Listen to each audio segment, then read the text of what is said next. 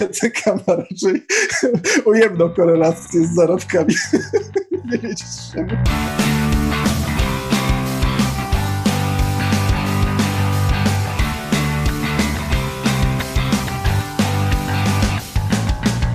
Witam Was bardzo serdecznie na moim kanale na YouTubie. Ja nazywam się Michał Miszczyszyn z Type of Web, a dzisiaj moim wyjątkowym gościem jest...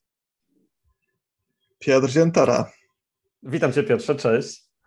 Jestem y, CEO Xfunk oraz liderem społeczności Warsaw.js. Wow, okej. Okay. W zasadzie, wiesz, bardzo mnie zaciekawiła w sumie Twoja historia, bo e, ona się chyba nie, nie, nie miała związku z programowaniem na samym początku, co? Tak, no moja historia zaczęła się od studiów na filozofii. E, tam poznałem swoją kochaną żonę i postanowiłem, że pójdę bardzo standardową, klasyczną i konserwatywną ścieżkę, ścieżką. E, natychmiast po skończeniu studiów, otrzymania magistra, to zdecydowałem, że zacznę e, być nauczycielem w szkole. Skończyłem przy okazji kurs pedagogiczny i byłem do tego doskonale przygotowany, bo nawet miałem e, zaliczone, zaliczone praktyki w szkole i postanowiłem, że bycie nauczycielem będzie moją stabilną pracą, która pozwoli mi utrzymać rodzinę. No i myślałem, że to jest całkiem realne, dlatego że poza tym, że udzielałem, poza tym, że uczyłem po prostu w szkole na pół etatu, to dodatkowo e, zarabiałem jeszcze jako prywatny korepetytor. I to y, udzielam tych korepetycji z takich chodliwych przedmiotów jak, y, jak logika, angielski, matematyka, fizyka. Właściwie te rzeczy mnie bardzo interesowały wtedy i bardzo lubiłem obserwować, jak ludzie się uczą. I o tym też pisałem swój doktorat y, o myśleniu dzieci i bardzo byłem zaciekawiony tym właśnie, w jaki sposób e, funkcjonują ich mózgi, na zasadzie no, tak, tak bardziej pod względem pojęciowym opisu tego, jakie metody nauczania działają i dlaczego i, i, i co, i, i, jak prowokować e, w ogóle dzieci do myślenia, więc tutaj bardzo mi się przydało moje doświadczenie z filozofią, bo okazało się, że dialogi sokratejskie oraz różne metody, które z, z, z, które korzystali, z których korzystali filozofowie były, były akurat do tego bardzo, bardzo dobre. No i rzeczywiście kontynuowałem tą ścieżkę kariery przez 4 lata. E, byłem e, nauczycielem w szkole podstawowej i w gimnazjum oraz jednocześnie robiłem ten doktorat na pedagogice. E, no i, i, co, i doktorat, doktorat się udało skończyć? Właśnie nie, właściwie nie, dlatego że, że przed tym, jak właściwie jak za, zacząłem nawet przewód doktorski, e, okazało się, że, że ten mój plan tak do końca nie wypalił. To znaczy okazało się, że po dwóch latach, jak y, już y, urodziło nam się dziecko, mhm. Leon, znaczy Aleksander, mój pierwszy, mój pierwszy syn, to mieliśmy, mm, mieliśmy taką sytuację, że, że stwierdziłem, że muszę więcej po prostu zarabiać, żebyśmy mieli e, życie na tym samym poziomie co wcześniej e, z dzieckiem, więc stwierdziłem, że okej, okay, no jak mogę, jak mogę e, zarabiać więcej, no tylko awansując, więc zrobiłem, zrobiłem w związku z tym kurs dyrektora szkoły. No i awansowali mnie w tej szkole na koordynatora i stwierdziłem, że bardzo, bardzo mi się to spodobało, bo dostałem podwyżkę i, i, i obietnicę dalszego rozwoju, natomiast nie spodobało się to wszystkim nauczycielom znaczy, myślę, że bardziej, bardziej pani dyrektor obecnej i y, ostatecznie ze szkoły mnie zwolniono. Więc, więc mój plan do końca nie wypalił i tak się pogodziłem z edukacją, że stwierdziłem, że, że tak, że, że, mi się to po prostu nie opłaca, żeby zaczynać budować relacje oraz wszystko w kolejnej szkole, że, że stwierdziłem, że to jest idealny moment do tego, żeby zmienić karierę. No i akurat odezwał się też do mnie mój kolega z klasy, Marcin Tchórzewski, założyciel Coders Lab, e, hmm. powiedział, że właśnie założył taki bootcamp e, na wzór amerykański, że będzie taką pierwszą grupę kompletował osób, które e, zaczną taki bootcamp programowania, gdzie przez 2-3 lata, co ja mówię, przez, przez 2-3 miesiące będą, będą próbowali nauczyć ludzi do takiego poziomu, żeby po prostu wzięli taką osobę do jakiejś firmy jako juniora na stażystę. Co, skorzystałeś z tego? No właśnie chciałem skorzystać bardzo. Okazało się, że blokowa, blokująca tutaj była bardzo mm, cena tego kursu, mhm. ponieważ kosztowała wtedy coś około 10 czy 9 tysięcy złotych. Na szczęście, na szczęście, jak powiedziałem o tym pomyśle swojemu tacie, to bardzo się ucieszył, że chce zrezygnować z edukacji. Nie, żartuję, chyba bardziej się ucieszył z, tego, że chcę iść do IT, bo, bo sam uważał, że miałem do tego wcześniej predyspozycję. Znaczy, to było tak, że, że programowanie było dla mnie zupełnie obce. Jak miałem 10 lat, to programowałem e, z moim zresztą obecnym wspólnikiem Piotrem Czebakiem. E, mieliśmy po prostu, robiliśmy sobie lekcje programowania, robiliśmy książkę o Turbo Pascalu, potem robiliśmy coś, e, coś z Basiciem, coś z, z hakowaniem gier, takie różne, takie różne rzeczy, rzeczy tam mhm. sobie robiliśmy po godzinach i to by bardzo wkręcało. Bardzo mi się podobało, ale nie wierzyłem w to, że to może być sposób utrzymania i sposób na życie. Sprawiało mi to zbyt dużo przyjemności. Patrz jak się, patrz jak się czasy zmieniły, co? tak. E, Więc, e, swoją, drogą, swoją drogą taka ciekawostka jest, że moja mama też skończyła filozofię i też jest nauczycielką. I jak jej kiedyś powiedziałem, jak jeszcze byłem w liceum, powiedziałem, że chcę być nauczycielem, to powiedziała tylko Matko Boska. No widzisz, ale miałeś dobre wzorce. Myślę, że zostałem nauczycielem dlatego, że spotkałem bardzo ciekawych nauczycieli na swojej drodze. I e, ci nauczyciele mnie zainspirowali do tego, że być nauczycielem to nie jest e, po prostu słaba pensja, tylko to jest coś, co można robić z pasją i coś, co e, też jest dużą kontrybucją do innych, do, życia innych. Bo, bo zawsze do mnie największą satysfakcję dawało to, że komuś coś umożliwiłem, coś pokazałem, czego nie, nie, nie wiedział wcześniej, coś, y, co, że w jakiś sposób przyczyniłem się do tego, że, y, że życie drugiej osoby stało się w jakiś sposób łatwiejsze, lepsze, wygodniejsze, w jakiś sposób wzbogacone.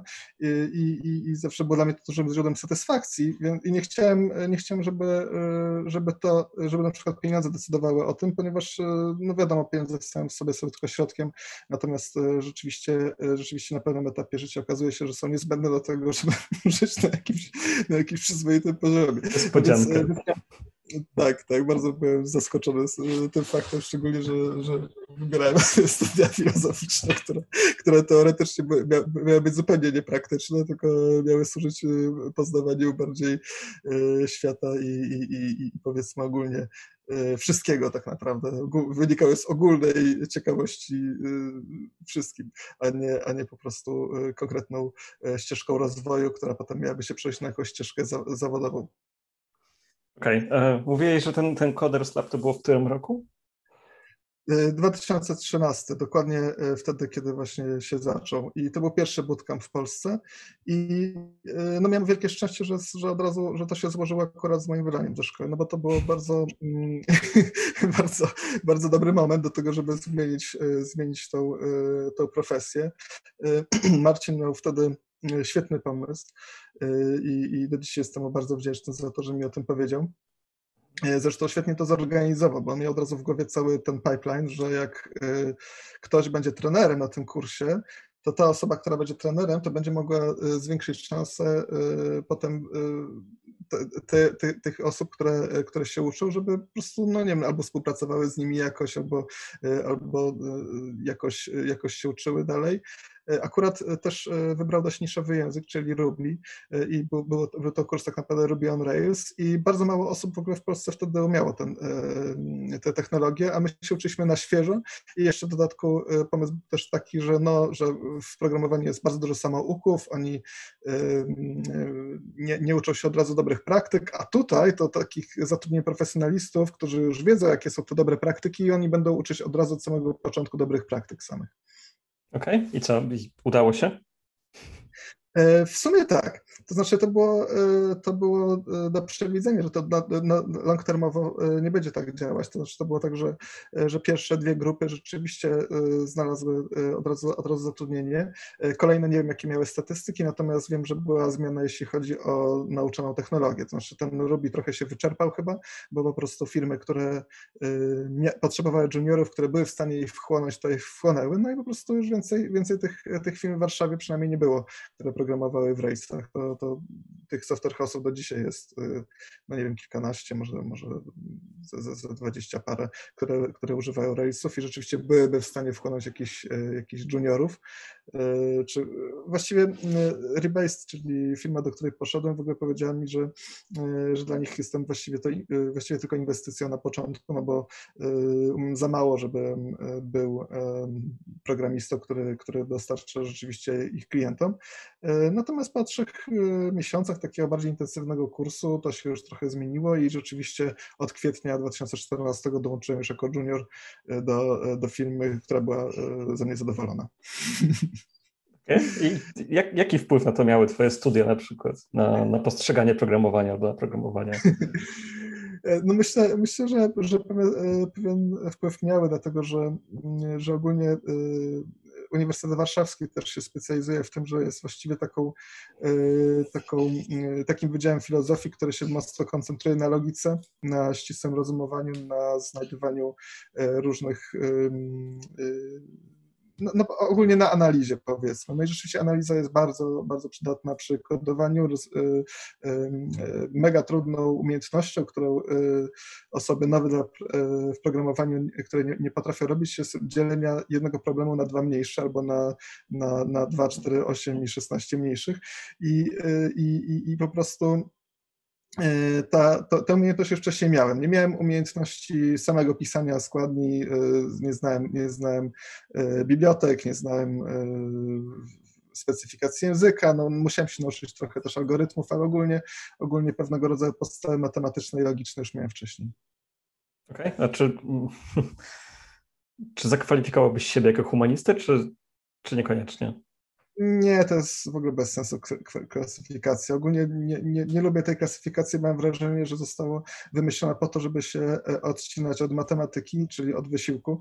E, ogólnie uważam, że wszyscy są zdolni do matematyki, którzy e, są zdolni do jakiegokolwiek wysiłku intelektualnego. I to, to jest tak, że, że wiadomo, że łatwo, że, że, że jeżeli czegoś nam się nie chce, to bardzo dobrze znajdziemy do tego teorię, dlaczego nam się nie chce. I no nie, nie lubię za bardzo tego, jeżeli ktoś ktoś y, w, w, w obronie przed matematyką nazywa się humanistą, no bo Leibniz, Pascal i, i wielcy filozofowie oraz wielcy y, humaniści byli właśnie matematykami, więc y, wydaje mi się, że, że, że, że, ten podział nie, w ogóle, w ogóle promowanie tego podziału jest, jest niefajne, no bo bo daje jakąś taką linię obrony, że no przecież znamy dwa typy mózgów i nie, i potem jakiś bullshit typu, że a, że to prawo mózgowcy to są tacy, tacy właśnie humanistyczni ogólnie, a ci lewomózgowcy to są tacy analityczni i, i, i dzielą wszystko na czworo.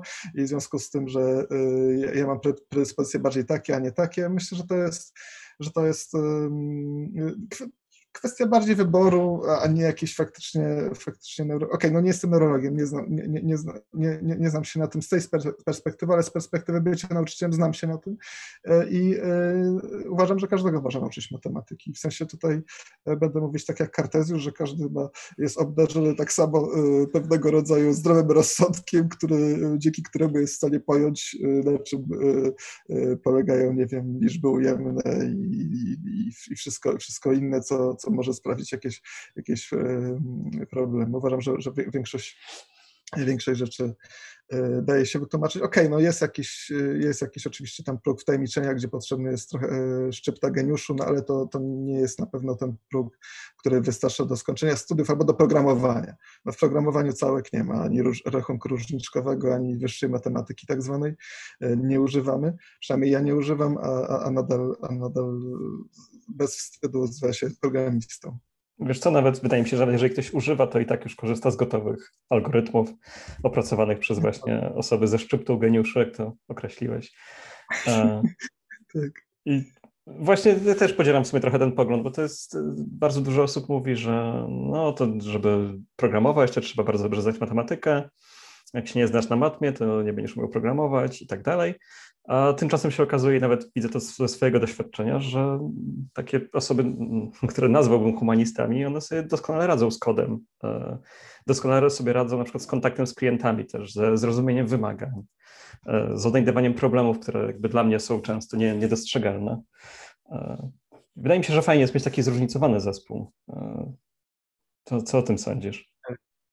Tak, tak, zróżnicowany zespół jest mega ważny. Ja też, też sam, sam teraz w Xfangu pracuję w bardzo zróżnicowanym zespole i, i czuję, jak po prostu się uzupełniamy kompetencjami. E, właśnie e, to, to, to, to co mówisz o komunikacji i, i, i w ogóle tak naprawdę widzeniu różnego rodzaju problemów z różnych, z różnych aspektów, to, no to, to jest mega ważne. No sami, sami nie możemy zobaczyć swoich własnych ograniczeń, dlatego potrzebne nam są inne, inne osoby wokół nas, które będą nas tam uzupełniać, gdzie po prostu czegoś nie mamy. Natomiast na, na pewno nie jest tak, że że jeżeli e, dokonamy pewnego wysiłku, to nie będziemy w stanie zrozumieć i opanować programowanie, no bo programowanie jest, e, jest umiejętnością, która jest dobrze zanalizowana, to znaczy wiadomo, czego się trzeba nauczyć po kolei, żeby do tego, żeby do tego dojść, do tego, w jaki sposób się programuje. No i, i, i wydaje mi się, że no, oczywiście no, są różnice między, między jednostkami, natomiast nie jest tak, że, że znaczy okej, okay, inaczej, ta, os ta osoba, która nie będzie chciała się nie nauczy, ale ta osoba, która będzie się bardzo, chcia, bardzo chciała i będzie zainwestuje wystarczająco, wystarczająco czas i, i, i, i, będzie wystarczająco zmotywowana, no to, no to się nauczy po prostu, no bo jest, to, to, to są tego kursy, tak, jest wiadomo, co, co, czego trzeba się nauczyć po prostu. No jest, to, jest tego oczywiście bardzo dużo. I, i, i faktycznie chyba lepiej wybrać sobie jakąś, jakąś część tego, tak, w sensie, nie wiem, czy frontend, czy, czy, czy, czy, czy backend, może Czyli jakoś to podzielić. Programować każdy może? E, myślę, że tak. Myślę, że, że, że, że każdy, każdy, kto chce i komu bardzo zależy, może programować. Okay. To, no, ja, ja, zgadzam się, no, nie podyskutujemy za bardzo, bo się zgadzam. E, no nie. więc, więc zapytam cię o Xfunk. E, co to jest Xfunk? Xfang to jest e, firma, e, to jest firma, która jest zarazem e, software house'em i consultingiem w IT. Nasz pomysł początkowy, czyli mojej Piotra Czubaka, był taki, żeby ta firma, ponieważ mieliśmy właśnie w zespole Piotra, on pracował wcześniej w Amazonie i w Facebooku, że będziemy mieć core team, który się składa z e, najlepszych ekspertów, którzy, skończy, którzy kiedyś pracowali w Stanach dla Facebooka, Apple, Amazona, Netflixa lub Google'a, czyli właśnie ten FANG, to są te, to są te firmy. I, e, I pomysł był taki, żeby, żeby ten core team wzmocnić potem bardzo mocnymi e, deweloperami, którzy, e, którzy będą mogli po prostu rozwijać oprogramowanie. Natomiast samym konsultingiem będą się zajmować osoby, które które były w tym, tym fangu i wiedzą po prostu, jak to robi Big Tech. Więc chcieliśmy w pewnym sensie też trochę uratować te osoby, które zostały wchłonięte na przykład do Google'a e, i, i, i, przestały mieć tak naprawdę, przestały pracować na przykład dla startupów, na przykład dla, e, dla, dla fajnych, szybko rozwijających się firm i, i, i zostały wchłonięte przez, wielki, przez, przez wielkiego kolosa, gdzie, gdzie ten ich output był powiedzmy, powiedzmy mniejszy. I, i, i, te, i skorzystać z tego talentu do tego, żeby na przykład wesprzeć różne polskie startupy, co teraz na przykład też, aktywnie robimy.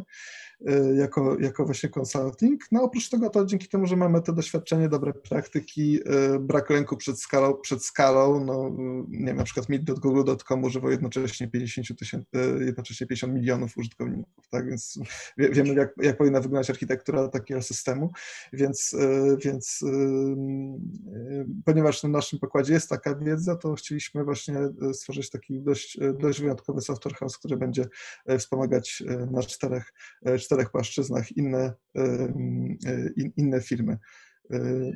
No i, i to, jest, to, to, to, jest, to jest to, co teraz, co teraz robię e, biznesowo. Okay, dla, Jeszcze dla, jakby dla, dla uściślenia, jaka jest Twoja rola w tej firmie? Jestem CEO, czyli, czyli no powiedzmy dyrektorem zarządzającym. No, powiedz mi, jak to się stało, bo widziałem w Twoim CV, bo oczywiście też sobie przejrzałem wcześniej, e, że wcześniej byłeś CTO Fangu. E, tak, to było tak, że, e, że miałem takie, e, bo miałem takie wcześniej doświadczenie z OpenRoll. OpenRoll to była firma Software House, z którą pracowałem wcześniej przez prawie dwa lata.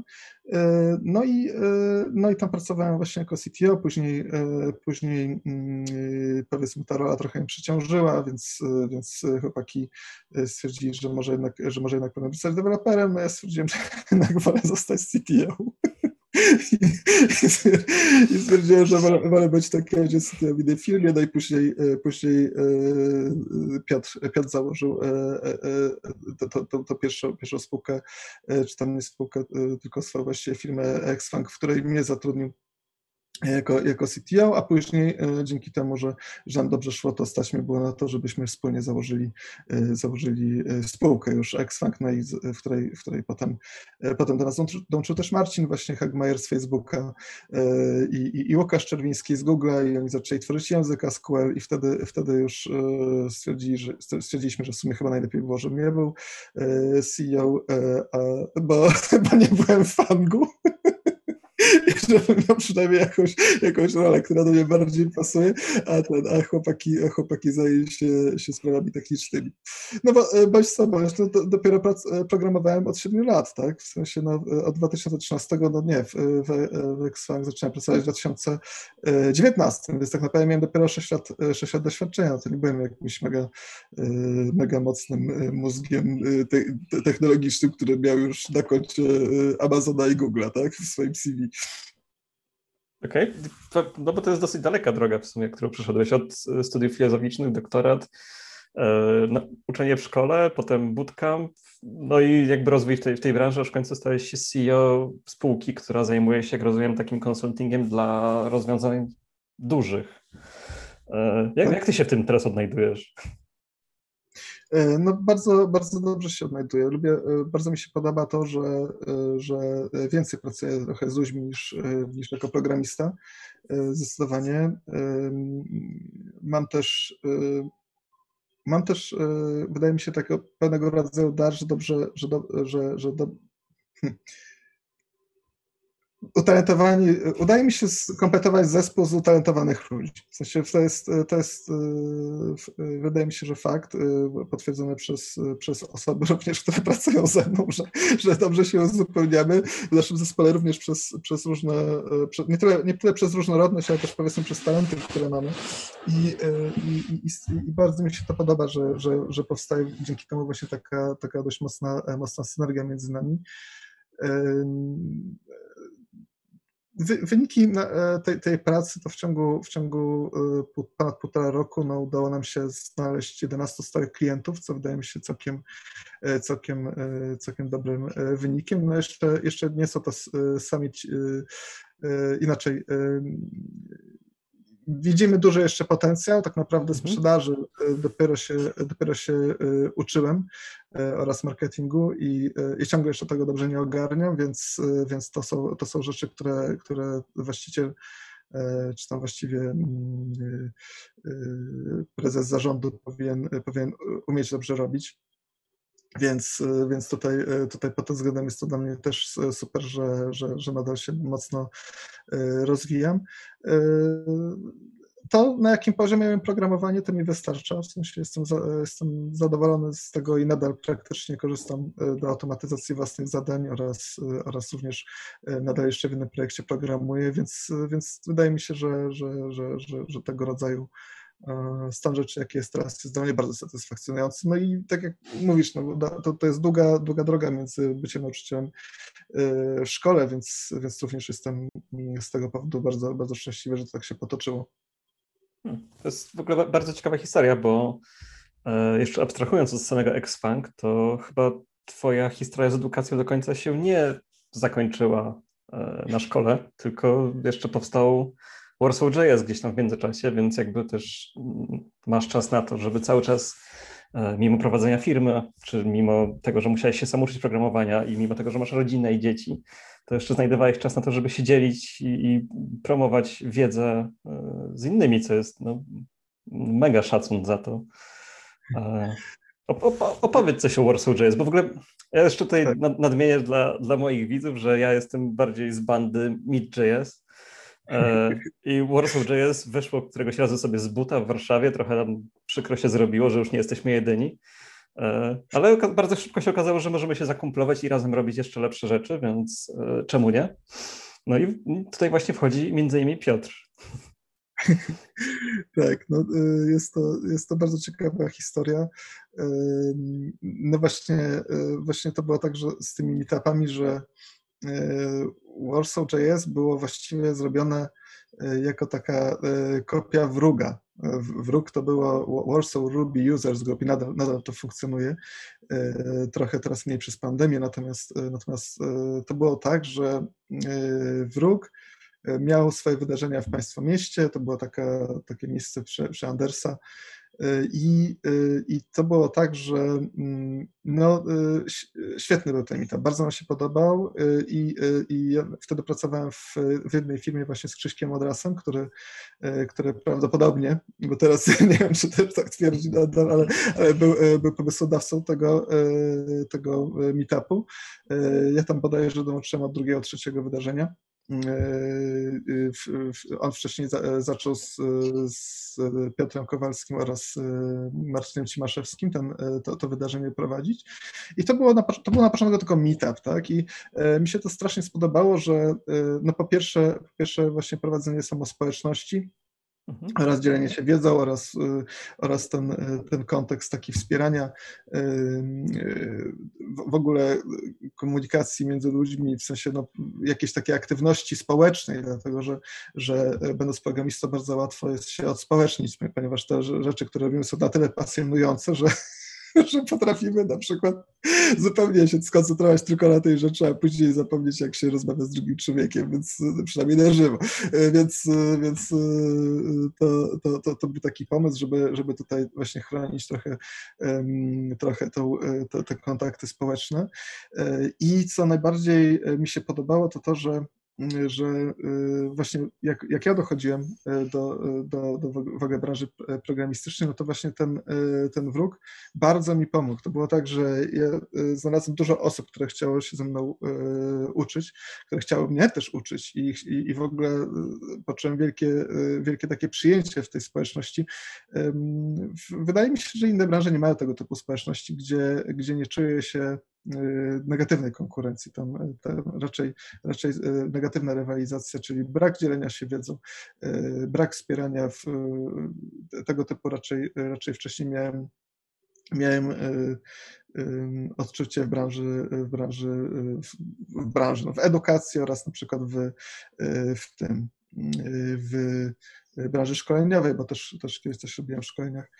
No więc, więc ogólnie nie, mm, byłem mega zaskoczony z tego powodu i też potem chciałem y, to promować i dawać też to innym. To znaczy, czułem, że, że to jest y, super i y, że ta branża jeszcze nadal będzie przez wiele lat rosnąć, więc, więc no, nic innego, tylko zapraszać ludzi, no bo tak naprawdę nie konkurujemy ze sobą, tylko konkurujemy z całym światem. To jest, to jest niesamowity potencjał, jaki ma IT, jaki ma IT, tym bardziej, że jeszcze Polska ma, ma bardzo dobre notowanie, jeśli chodzi o, o, o popularność i o to, jak są postrzegani nasi programiści.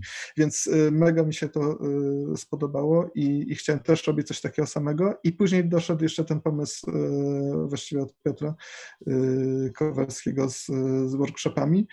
Udało nam się łatwo bardzo zorganizować salę, właśnie też wszyscy nas wspierali. Tutaj, tutaj wtedy kampus Google, czy no tak, to wtedy chyba się nazywał jeszcze Google Campus, nam, nam pomógł z pierwszą, z pierwszą salą, więc ogólnie bardzo, bardzo dobrze to wszystko pospinaliśmy. No i rzeczywiście znowu nagle okazało się, że mogę być nauczycielem, że znowu mogę uczyć, e, tylko że tym razem programowania i to czegoś, co, co się dużo bardziej e, przełoży na, na pieniądze niż etyka, bo etyka ma raczej ujemną korelację z zarobkami. Nie wiedzieć czemu. Smutne trochę, nie? nie, nie, co ty. Ja myślę, że tak nie jest, bo, bo znaczy tak mogło być w latach 90., a teraz, teraz już po prostu reputacja przez to, że jest to transparentność i social media i, i, i opinie ludzi i e, tak łatwo się wymieniać wiedzą o innych, że że teraz prawdopodobnie jest tak, że, że, że, że, to ma raczej e, pozytywną korelację. Więc, więc etyka w biznesie, tak, jest już powinna, być teraz na propsie. E, te mroczne czasy, e, gdzie, gdzie wiesz, biznes był, działał na zasadzie tylko, tylko win-lose albo lose-win, to, to, to mam nadzieję, że to się już, to się już skończyło. Więc tak, no, no to, to, to bardzo, bardzo mnie, mnie ucieszyło, że powstała tam możliwość bycia nadal nauczycielem i w sumie, y, w sumie ostatnio tak, aż tak bardzo jako nauczyciel, jako trener y, nie, nie udzielam się w warsztatach, y, bardziej jako, bardziej jako organizator ale to nadal, nadal umożliwiamy po prostu tego, e, to, żeby, żeby ludzie się od siebie uczyli. Kolejne, e, e, kolejny workshop właściwie chcemy zrobić zupełnie dla początkujących i, i żeby nie stawiać żadnych barier, chcemy, żeby był zupełnie za darmo, więc, więc to, to Warsaw Jazz właśnie pomoże w zorganizowaniu tego rodzaju warsztatów online, że każdy będzie mógł się uczyć programowania frontendu od początku, więc, więc to, to, to, jest, to jest, no i to jest pasjonujące też dla, dla trenerów, trenerów. Też, też trenerzy bardzo, bardzo chcą brać w tym udział i właśnie to, tutaj znowu mówię o tej, o tej otwartej społeczności, która bardzo chętnie się dzieli swoją wiedzą. E, więc super, no, bardzo się cieszę, że jestem w tym miejscu, gdzie jestem, no bo, bo widzę, że to jest dobre i dobrze działa i rzeczywiście przekłada się long termowo na jakieś super mm, wyniki, typu, że no nie wiem, kolejna osoba dostała pracę jako junior. Super, super. Nie no, no bardzo fajnie. Szczególnie te warsztaty mi się podobają, które robicie. E, ja miałem taki problem trochę z darmowymi warsztatami, bo często było tak, że ludzie zapisywali się i nie przychodzili, ale mhm. w przypadku warsztatów online to chyba ten problem znika w sumie, co? Tak, nie, nie pomyślałem o tym. E, mieliśmy bardzo ciężki, znaczy e, mieliśmy przez pewien czas bardzo ciężki okres, bo, bo wiadomo, wraz z meetupem on-site zniknęły, zniknęły też, też bardzo dużo wsparcia ze strony sponsorów, e, więc, e, więc nie, nie mogliśmy e, w jakiś, chcieliśmy w jakiś sposób ciągle utrzymać ten, te, te, ten nasz jakość na zatrudnienie, no bo, bo, bo, tak naprawdę zatrudniamy też w Warsaw, gdzie jest aktualnie dwie osoby, więc, więc w tym celu nasze warsztaty były płatne, natomiast teraz nareszcie znaleźliśmy kolejnych, kolejnych sponsorów na nasz meetup, więc czy, w ogóle do, naszej społeczności, mówię tutaj o Allegro, mówię tutaj o Prismie, więc, więc mamy, mamy wystarczająco dużo, e, duże wsparcie tutaj, więc chcemy właśnie kolejne, kolejne warsztaty online zrobić zupełnie za darmo. I, e, i, no i super będzie, jeżeli, jeżeli jeszcze więcej juniorów będzie na rynku. To jest tak, że oni mają teraz bardzo ciężko, dużą konkurencję. To jest tak, że, że bardzo trudno jest tak naprawdę zaczepić się w pierwszym filmie, więc taka, ja uważam, że tym bardziej właśnie tego rodzaju kursy doszkolające są potrzebne i, i, i po prostu pozwolą tym, pozwolą tym kandydatom i kandydatkom przetrwać ten trudny okres, kiedy właśnie y, skończyli na przykład bootcamp, zainwestowali mnóstwo pieniędzy, mnóstwo czasu i na przykład nadal nie, nie są w stanie znaleźć jeszcze pracy, bo, bo po prostu ich poziom umiejętności jest jeszcze za mały. No więc, ale ponieważ z drugiej strony wiem, jako właściciel Software House, że jest boom na usługi, y, na usługi y, programistyczne, więc, y, więc nadal, nadal widzę, że po prostu jest ogromny potencjał, tylko że, że po prostu trzeba, trzeba wytrwać jeszcze, trzeba trochę więcej się nauczyć i, i, i wtedy, wtedy można się zaczepić. Tak? Jasne. E, pozdrawiamy Allegro i Prisma, e, ale słuchaj, jak to się stało, że Prisma was sponsoruje? No to, to, było, to było dość niesamowite. Ogólnie chcia, chyba zaczęło się od tego, że chcieli prelekcję na, na, u nas y, zrobić, tak mi się wydaje. Więc, więc to, to, to, było, to był ten pierwszy krok. Później też okazało się, że, że, że tutaj też mamy podobne E, podobne e, projekty open source'owe e, między, między Xfunk i Prisma. No ogólnie mieliśmy, mieliśmy tutaj sporo fajnych, fajnych interakcji, też też Natalia Waroniec, która jest organizatorką, która pracuje w Prismie, jest, jest organiza, organizatorką TypeScript Berlin. I, I, tutaj też, też współpracujemy z TypeScript Berlin w wymianie zasięgów, w, współpracy z, z, z prelegentami. Ostatnio przecież był ten Ryan Cienki, Cienki, nie wiem jak, jak, jak to, bo, to, to było, wcześniej polskie nazwisko, Cieńki. No w każdym razie bardzo wspaniały prelegent też, też, właśnie, też, właśnie z Prizmy. I, i, i, właśnie też, też występował na Warsaw Jazz, więc tutaj mamy taką prawdziwą też międzynarodową współpracę.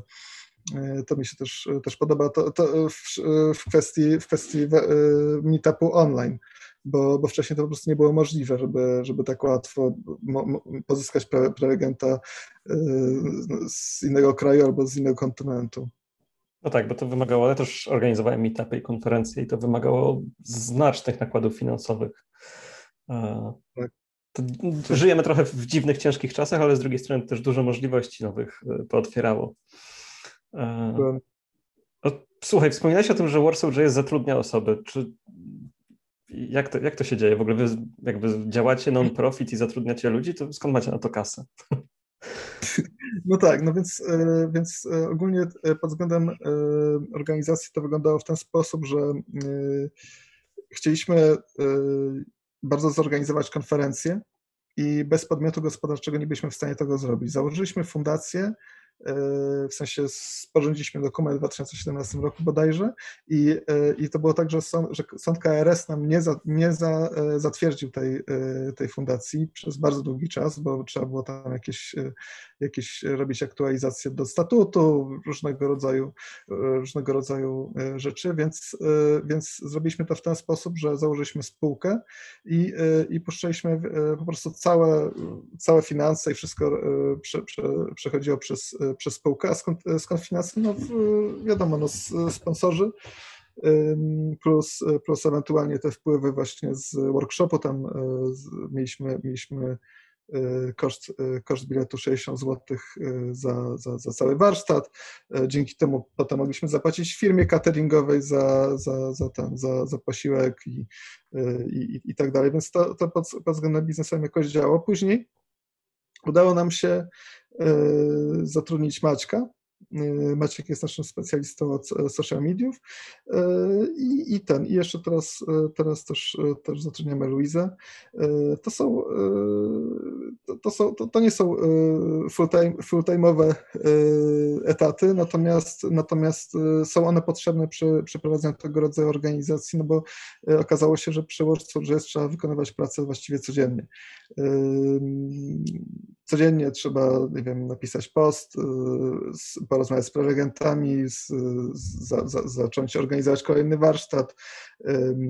Tej, tej roboty jest, jest, jest, jest bardzo dużo, no więc, y, więc y, fakt jest taki, że, że zarazem działa, działamy non-profit, i, i, ale zarazem też, też zatrudniamy, zatrudniamy osoby. W końcu się udało tę fundację zarejestrować? Tak, mamy, mamy już zarejestrowaną. E, jest ten, jest e, wpis właśnie się pojawił e, w 2019 roku, jak skończyliśmy Confront.js. Niestety natrafiliśmy na kolejne przeszkody formalne. Miały one związek z, z odejściem Piotra i Kasi. Natomiast, natomiast teraz mamy, mamy taką sytuację, że już tylko wystarczy kilka dokumentów do, dookreślić, zrobić i będziemy w stanie też, e, też przenieść powiedzmy to zatrudnienie ze spółki na, na, na, na fundację. nie, nie spodziewałem się, że założenie fundacji to jest taki problem. E, tak, bo myśmy trochę, my wkopaliśmy trochę ten wniosek, wiesz, my zakładaliśmy, pisaliśmy ten wniosek, jak jeszcze, jeszcze y, kryptowaluty nie miały złej reputacji i wpadliśmy na pomysł świetny, że był Warsaw JS Coin i, i okazało się, że to nie było nie tędy droga. szczególnie, szczególnie dla mało innowacyjnego KRS to, to nie był dobry pomysł, żeby wpisywali do statutu e, tworzenie, tworzenie, tworzenie kryptowalut, więc to, to oczywiście wykreśliliśmy po prostu różne innego rodzaju potem przeszkody, no bo wiadomo, jak jedna rzecz się nie spodoba, to już potem całe, wszystkie inne rzeczy w tym, w tym świecie wyglądają słabo, więc, e, więc tak, więc trochę, trochę to potrwało, ale, ale e, na szczęście, na szczęście idzie, i zmienia to w dobrym, w dobrym kierunku. Okay. Nie, no bardzo fajnie, cieszę się. E, sam też długo myślałem o tym, żebyśmy założyli fundację. Mhm. No może jakiś temat, jak się pandemia skończy, do, do rozważenia.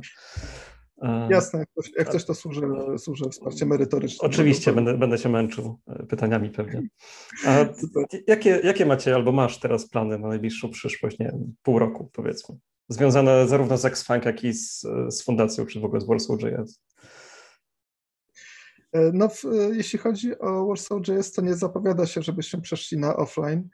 E, raczej, raczej przez najbliższe pół roku zostaniemy. Dobrze, że powiedziałeś pół roku, no bo to jest taki sensowny okres, kiedy możemy przewidywać, że COVID nadal będzie, bo za pół roku faktycznie ta liczba zaszczepień może być tak duża, że, że, że ten, ten wirus się tam już nie będzie tak roznosił. No ja mam I, nadzieję.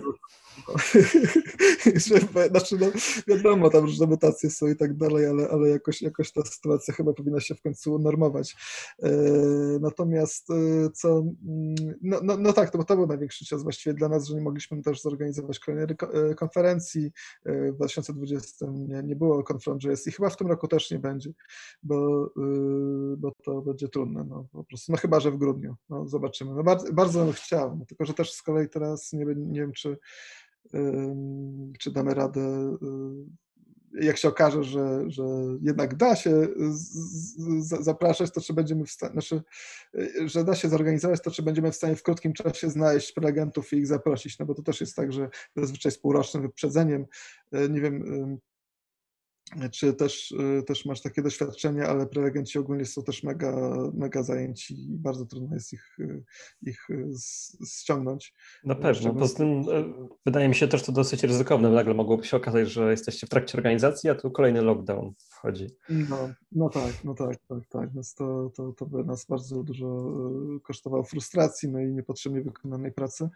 Więc, więc jeśli chodzi o Warsaw.js, to na razie zostajemy w tej formie. No, będziemy dalej szukać większych zasięgów międzynarodowych. Y, y, chcemy, żeby nasze wydarzenia były mm, y, coraz no, lepsze pod względem wykonania, powiedzmy technicznym i takim, e, takim też e, merytorycznym. Ogólnie jesteśmy coraz lepiej, e, coraz lepiej przygotowani też zawsze do tych, do tych kolejnych meetupów. Kiedyś było tak, że nie wiedzieliśmy, jaka będzie dokładnie agenda i jakie tematy na kolejny, na przykład meetup teraz zawsze wiemy, też już mamy wcześniejsze potwierdzenia. No ogólnie, ogólnie też prelegenci są tutaj mocno zmotywowani, prelegentki do tego, żeby właśnie nas, y, nas tym wspierać, no bo uważamy, że to zawsze jest jakiś kontakt, szczególnie, że po wydarzeniu mamy, mamy jakiś networking na, na, na, na Discordzie, gdzie możemy jeszcze spokojnie sobie porozmawiać z prelegentami, dopytać się o rzeczy, które nas interesują, bo taki ludzki kontakt chyba ma, ma największą,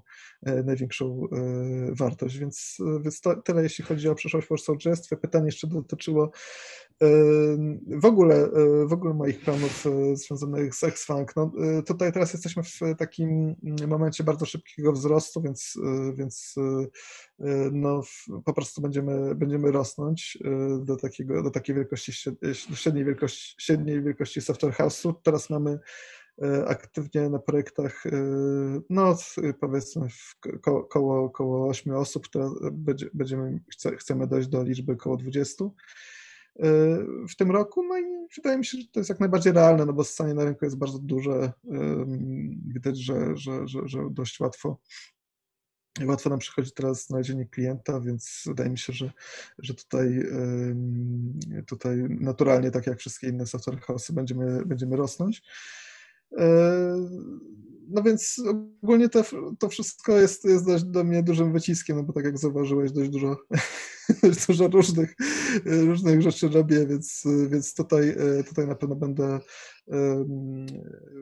potrzebował więcej, więcej pomocy w tych, wszystkich, w tych wszystkich inicjatywach, więc jeżeli ktoś chciałby do mnie dołączyć, czy to do Xfanga, czy, czy do, do Warsaw.js, to, to, to, to oczywiście zapraszam i, i, i, i, ten, i, i zachęcam do kontaktu ze mną, no bo, no bo roboty jest bardzo dużo, a, a mało, mało ma rąk do pracy, w szczególności, że, że teraz też tak jest, że w sumie programiści też są podwójnie najczęściej obciążeni no, przez tą pracę z, z domu. Ja nie wiem, czy ty też tak, tak masz, ale ja na przykład E, więcej dużo pracuję, odkąd się zaczęła pandemia. Wiesz co, akurat pracowałem już zdalnie, teraz już prawie 5 lat pracuję, więc e, już udało mi się wypracować pewne zasady, ale wyobrażam sobie, że rzeczywiście tak może być. No, a, a, a jakie, jakie zasady masz? E, ciekawi, ciekawi mnie to zawsze, jak ludzie optymalizują swoją pracę. To znaczy, wiesz co, ja też mam taką sytuację, że no jakby nie mam dzieci, więc to sprawia, że mój dzień jest znacznie bardziej elastyczny. Mhm. No i pracuję wtedy, kiedy jest potrzeba. Po prostu. To znaczy, jeżeli mam coś do zrobienia, to mogę robić to rano. Jeżeli na coś czekam, no to nie siedzę i nie, nie nabijam pustych godzin, tylko nie wiem, idę na spacer i, i jak jest USA w stanie, to wtedy wracam do pracy. Więc, więc tak całkowicie elastycznie. W programie naszego, naszej e, rozmowy widziałem też, że pojawiła się filozofia. Tak. W sumie, w sumie nie wiem, czy jest coś takiego jak filozofia programowania, albo filozofia, może bardziej, e, bardziej filozofia życia, czy filozofia e, pracy. Natomiast, natomiast rozumiem, że jest to temat, który Cię interesuje po prostu. No nie wiem, no wydaje mi się to bardzo ciekawe. Ja, ja jestem też, chciałem kiedyś być takim matematykiem E, teoretycznym bardzo, e, więc to jest, to jest bardzo pokrewne moim zdaniem z filozofią i, i bardzo dla mnie interesujące. E, ja ostatnio zapytałem na moim Facebooku, co istnieje, a właściwie zada, zadałem to pytanie poprzez wzorce i ludzie zaczę, moi znajomi programiści zaczęli mi odpowiadać o wzorcach projektowych. Nie wiem, czy to z przekąsem, czy, czy, czy nie z przekąsem. Natomiast tak, dlatego że, że ja nie, nie sądziłem, że, że, że tego rodzaju pytanie e, wywoła odpowiedź e, programistów o programowaniu i, i, i, po prostu ktoś dowcipnie odpowiedział, że znajdzie, że, że takie, takie wzorce istnieją, które są spisane w spisie treści e, GOF. I tak. ja, ja byłem tak, byłem tak, tak zdziwiony tą, tą odpowiedzią, że odpowiedziałem, że ale co, co, co, co to jest GOF, nie? chodziło mu o Gang of Four, czyli... Czyli Algorytmy. No, tak, e, i, i, i, i książka, książka o, właśnie o design patterns. Mhm. E, powiedz, ale, ale akurat, akurat skojarzenie jest bardzo pokrewne, dlatego że wiele, wiele osób na samym początku, jak dołączałem do, też do branży, to mnie się pytało, czy interesują mnie wzorce pro, projektowe, bo, no bo wzorce projektowe są pewnego rodzaju filozofią pisania, pisania kodu. No i tutaj nie wiem, masz, masz może jak, jakieś tutaj opinie w tej kwestii? Co, ja, ja, to twoje pytanie z Facebooka też zrozumiałem w taki sposób dokładnie. Więc to chyba już kwestia spaczonego umysłu. Nie, ale to bardzo dobrze. To, to, mi, się, to mi się strasznie spodobało, że, że, że ten oddźwięk był też, e, też na, tej, na tej warstwie. E, no i ten. I mm, zauważyłem, że w sumie, no bo podobno problemem branży było to, że jak zaczynano e, programować, to nie wiadomo, jak to, się, jak to robić. Hmm? I no i wiadomo, powstało kilka szkół pisania kodu. E, wiele osób się zgadza co do tego, jak nie powinno się pisać kodu, ale, mało osób się zgadza co do tego, w jaki sposób to powinno rzeczywiście wyglądać. Tak? I czy to powinno być obiektowo, czy funkcyjnie, czy, czy nie wiem, jeszcze jakoś jak w JavaScriptie tam prototypowo, czy, czy jeszcze jakoś, czy wszystko naraz powinno być, czy powinny być typy. Masz, masz odnośnie tego jakieś preferencje? Wiesz co, to jest takie pytanie typu, co, co czyni wzorzec wzorcem, a antywzorzec antywzorcem, czyli co jakby stanowi o tym, że, że coś będzie dobre, a coś złe. To jest, to jest w sumie część filozofii, można powiedzieć, związania z programowaniem. Jak najbardziej. Jak e, najbardziej. Bo nie wiem, masz, masz jakiś wzorzec, który w pewnym kontekście może stać się antywzorcem. E, I kiedy rozpoznać tę sytuację, a kiedy, kiedy go stosować. No moje preferencje są funkcyjne, bo ja jestem w sercu matematyka, więc. No tak, ale to, to, też ma chyba jakieś e, podstawy e, praktyczne, że można powiedzieć, że kod funkcyjny się łatwiej testuje na przykład, bo nie trzeba wprowadzać e, go w określone stany, tak jak obiektów i na przykład testy w językach obiektowych wyglądają no powiedzmy dużo bardziej, dużo, dużo bardziej skomplikowane właśnie przez to, że trudno jest, jest sprawdzić wszystkie stany, więc, więc taki, taki język funkcyjny ma, ma też jakieś praktyczne, praktyczne mm, na przykład. Natomiast to jest e, w ogóle samo, samo to pytanie, jeżeli, jest, jeżeli, jest, jeżeli my twierdzimy serio, że coś powinno być jakieś, że na przykład powinniśmy używać na przykład bardziej konwencji niż konfiguracji, e, to, e, to, to za, tym, za tym stoją prawdopodobnie jakieś przekonania odnośnie właśnie wynikające z jakichś założeń, tak? No, że na przykład wszyscy powinniśmy pisać kod dla programistów, którzy się już znają, albo dla, powinniśmy pisać kod dla ludzi, którzy są zupełnie zieloni i, i, i nie, nie, powinniśmy na przykład robić zbyt wielu założeń. I, I, tutaj mamy, mamy, mamy rozdźwięk, tak? no bo osoby, które chcą programować dla doświadczonych, no to będą bardzo dużo robili założeń i, i bardzo dużo konwencji, a, a, w drugą stronę, jeżeli, jeżeli są świeżaki albo ludzie, którzy są generalistami, powiedzmy, no to oni raczej nie będą lubili za bardzo y, skonwencjonalizowanego kodu, no bo, no bo jest w nim za dużo magii, wtedy mówią, tak? I że to bez sensu, żeby robić tak wiele założeń i umawiać się na tak, y, na tak wiele niespisanych nawet zasad. Jak, jak, jak ty to czujesz? No, no tak, myślę, że tak jest. Znaczy, ja jestem bardziej chyba generalistą, bo jednak staram się trafiać do osób, które nie mają doświadczenia. E, mhm. To też może wynikać z tego, że sam mm, zdarzyło mi się programować w różnych językach, też komercyjnie. Na przykład jak siadałem do projektu z TypeScripta, przesiadałem się na skalę na chwilę, to no, było mi się dosyć ciężko na początku odnaleźć, bo tam jest bardzo dużo takich rzeczy. Osoby, które pisały, to pisały bardzo idiomatycznie. E, no i, no i po prostu musiałem jeden wieczór poświęcić i przeczytać jakiś podręcznik skali, e, zanim w ogóle ruszyłem z miejsca. Dlatego staram się bardziej tak generalistycznie do tego podchodzić. No, e, wydaje mi się, że ten czas na, na wdrożenie nowych osób jest bardzo istotny i czytelność kodu też na tym chyba zyskuje. Chociaż z drugiej strony, jak się jakieś bardzo skomplikowane języki typu C++ albo Haskell zupełnie z innej beczki, to napisanie czegoś takiego w całkowicie czysto funkcyjny sposób jest takie bardzo przyjemne, daje taką mega satysfakcję. E, nie wiem, w C++ użycie move semantics, tam jakichś innych ich rzeczy strasznie skomplikowanych, których nigdy nie zrozumiem, też na pewno jest mega satysfakcjonujące. E, więc to kwestia no tak. pytania o pragmatyzm, a, a no właśnie w ogóle moglibyśmy postawić pytanie, czy programowanie jest sztuką? No, no jest, jest, jest. W sensie zawsze, zawsze wymaga dużo, y, dużo decy wielu decyzji, które no, nie są w żaden sposób skodyfikowane i potem y, jest, jest w niej na pewno y, świadome operowanie przypadkiem, w sensie zdarza się. Może nie jest to najlepszą, najlepszą praktyką, ale, ale, ale tak. I, i, i przynajmniej ten, ten element jest wspólny ze sztuką też, że jest bardzo duże, duże, duża uwaga poświęcona wielu szczegółom. No i, i za każdym razem trochę, trochę się jednak wymyśla.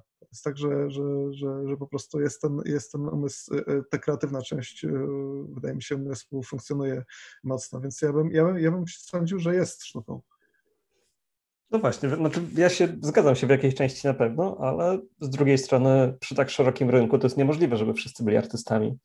No, część osób musi być po prostu wyrobnikiem no tak. i, i, po prostu wytwarzać coś, co działa, a nie, nie tworzyć. Więc y, myślę, że dlatego właśnie powstają też wzorce, y, tak. żeby, żeby nie trzeba się było zastanawiać, albo żeby trzeba było mniej myśleć, a, tworzyć tak, po prostu coś, co działa nie, nie, nie trzeba być zawsze, nie wymyślać zawsze koła na nowo. To też jest coś w sumie, co, mm, co ludzie bardzo promują, no, że faktycznie okej, okay, no bądźcie sobie tymi artystami, ale tutaj jest kod do napisania, jest tutaj setny e-commerce y, do napisania, więc zróbcie to, y, zróbcie to tak po prostu, jak to działa, nie? jak to się robi. I, i, I jest powiedzmy dobra lista praktyk, jak powinien wyglądać dobrze zrobiony e-commerce, no i powiedzmy, że, że można to w ten sposób y, rzeczywiście wtedy już osobą, która, no nie wiem, no, nie, strasznie nie lubię tego, takiego podejścia klasyfikującego, że jeden tam jest sklepaczem kodu, a drugi to jest w ogóle web architektem i,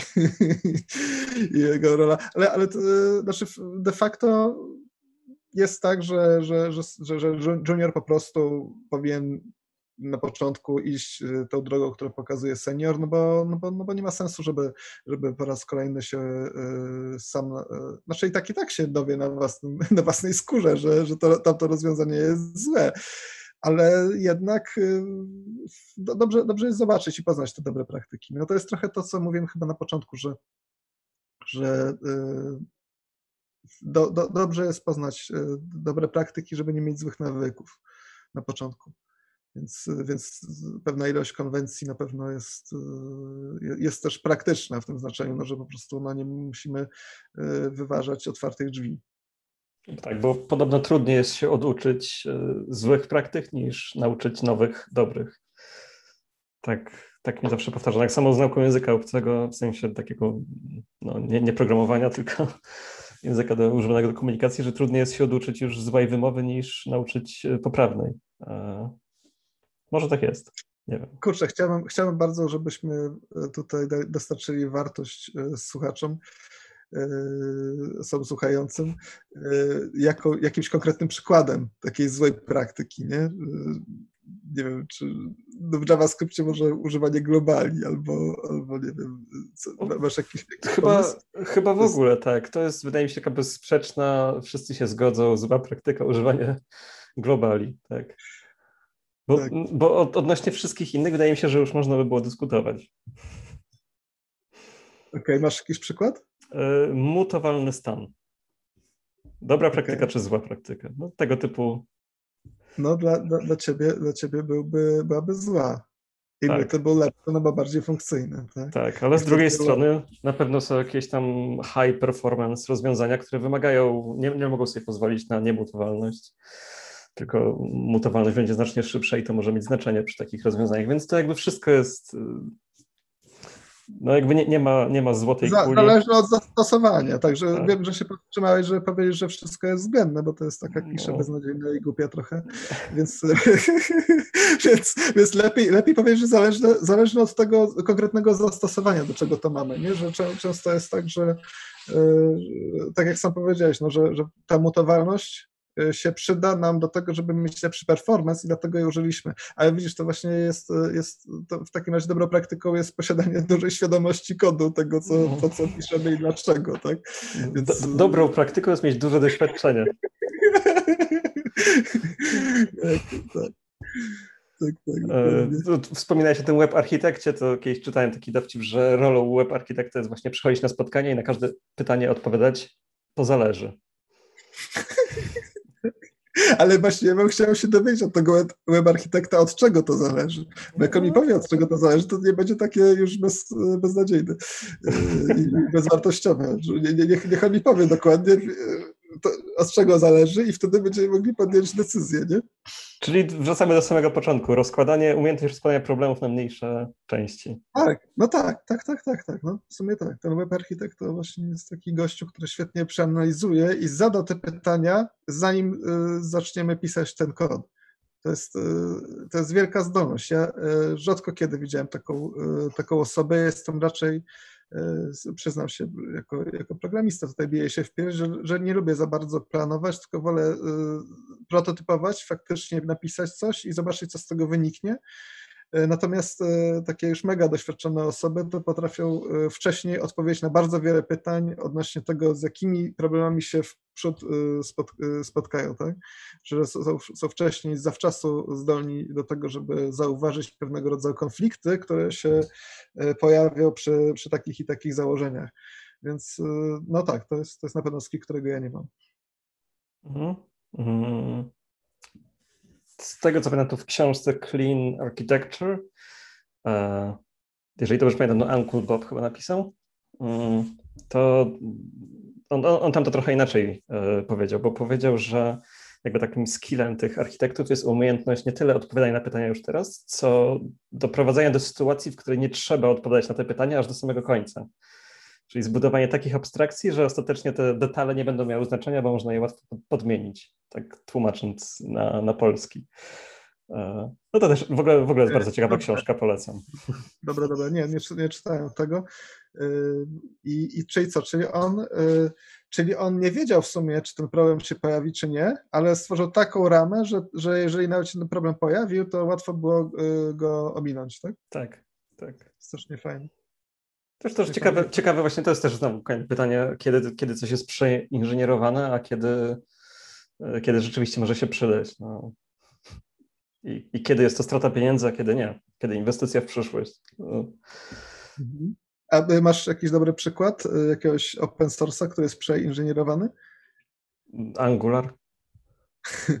no tak, no tak. Też, też mi to przyszło do głowy. Ale oczywiście znajdą się osoby i zastosowania znowu, w których ma to sens i, i tak dalej. Więc mm. no, ciężka branża, tak? Tak. W ogóle filozofia jest ciężka. Na każde pytanie możesz powiedzieć, to zależy. No, ale to już, bo ty też z kolei jesteś autorem książki o TypeScriptie.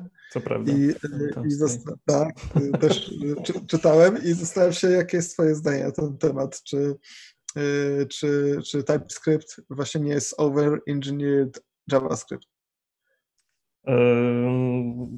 trochę. To znaczy są tam takie już rzeczy, tak.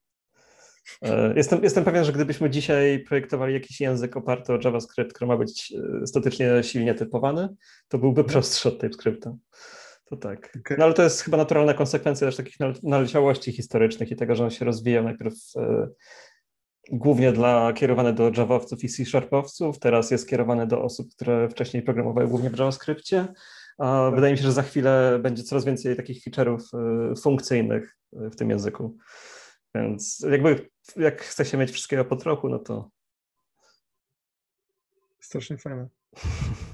Mówisz, nie, to nie, no, mega. E, no to ten, no to, no właśnie, wszystkiego po trochu. No JavaScript w ogóle też jest taki, nie, że, że wszystko, wszystko byśmy chcieli mieć w JavaScriptie, no i przez to się z, jest takim, takim zbiorowiskiem, takim zlepkiem, e, ale on przez to też jest mega inkluzywny, w sensie łatwo jest e, w nim cokolwiek napisać, tak żeby działało, więc no wiadomo, tam jakieś edge case'ów nie obsłuży, ale, ale będzie, będzie działać, tak, i to, to, mi się, to mi się podobało w JavaScriptie, że że no łatwo, łatwo też go po prostu zastosować w praktyce, nawet osobie, osoby dość początkującej, więc, więc tak, no, TypeScript już nie ma do końca tej, tej własności, bo bardzo trudno jest wytłumaczyć, po co są typy e, osobom e, początkującym. To prawda, chociaż to, to zależy. Wydaje mi się, że zależy z jakiego środowiska ktoś przychodzi. Bo mhm. jeżeli zaczynał naukę programowania od Pythona albo JavaScriptu, no to rzeczywiście może być mu trudno, ale jeżeli zaczął od Java, to wydaje mi się, że będzie mu trudno tak. zrezygnować z typów, nie? Bo no mimo tak. tego, że to czasami jest irytujące, to jednak moim zdaniem bardziej pomaga. Więc no, są też języki ściśle statycznie typowane, które, w których się nie pisze prawie w ogóle adnotacji typów, albo pisze się ich dużo mniej niż w TypeScriptie i one też są bezpieczne, bo są trochę inaczej zaprojektowane i one się same domyślają, kiedy, gdzie i co i jak. E, no i ten, ten jakby narzut... W Gotek jest? Czy w Raście? E, wiesz co, no, chociażby w Haskellu tak jest, w Okamlu, e, w Raście trochę, a w, w Golangu ja, nie, ja nie, nie, nie przepadam za Golangiem. Chociaż to, czyli ten, ten mechanizm inferencji się, on wchodzi już teraz wszędzie, jest nawet w, w C++ w końcu. No także. Rozwija się to wszystko. No to fajnie, to nawet i o filozofii trochę pogadaliśmy, programowania. Tak, Czyli tak. Jest trochę za konwencjami. No na pewno, no na pewno. Fajnie. Mm. To, to jest w ogóle ciekawy, ciekawy temat do przemyślenia. Muszę, muszę się nad tym zastanowić. E, no. O związku właśnie wzorców, e, filozofii, dobrych praktyk bo to wszystko, wszystko zależy od kontekstu. A, dobra, nieważne. Mm. E,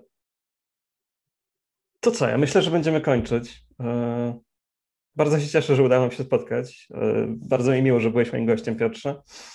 Tu jeszcze raz powtórzę, moim, moim gościem był Piotr Ziątara, który jest prezesem Xfang, jednym z założycieli Warsaw.js, no i aktywnym jakby członkiem społeczności nie tylko JavaScriptowej. E, organizatorem wielu konferencji. Na, na jednej nawet zdarzyło mi się być. Także e, dziękuję Ci bardzo za rozmowę, było bardzo fajnie. E, pamiętajcie, klikajcie w dzwoneczek i subskrybujcie. No, za, zawsze muszę to powiedzieć na sam koniec. Przybywa coraz więcej subskrybentów. Jest mi bardzo miło, naprawdę. Już jest, już jest ponad 400 osób. No, Fajnie. Szacun, świetna, świetna robota, którą robisz. Widać, że ludzie lubią słuchać tego i, i dlatego też subskrybują, nie tylko dlatego, że im przypomnisz na końcu, więc e, ja też subskrybowałem, bo, bo bardzo mi się podobały twoje wywiady, także dzięki wielkie. Dziękuję za, bardzo, bardzo. że mogłem być twoim gościem. Wielkie dzięki, dzięki bardzo. Do zobaczenia, cześć.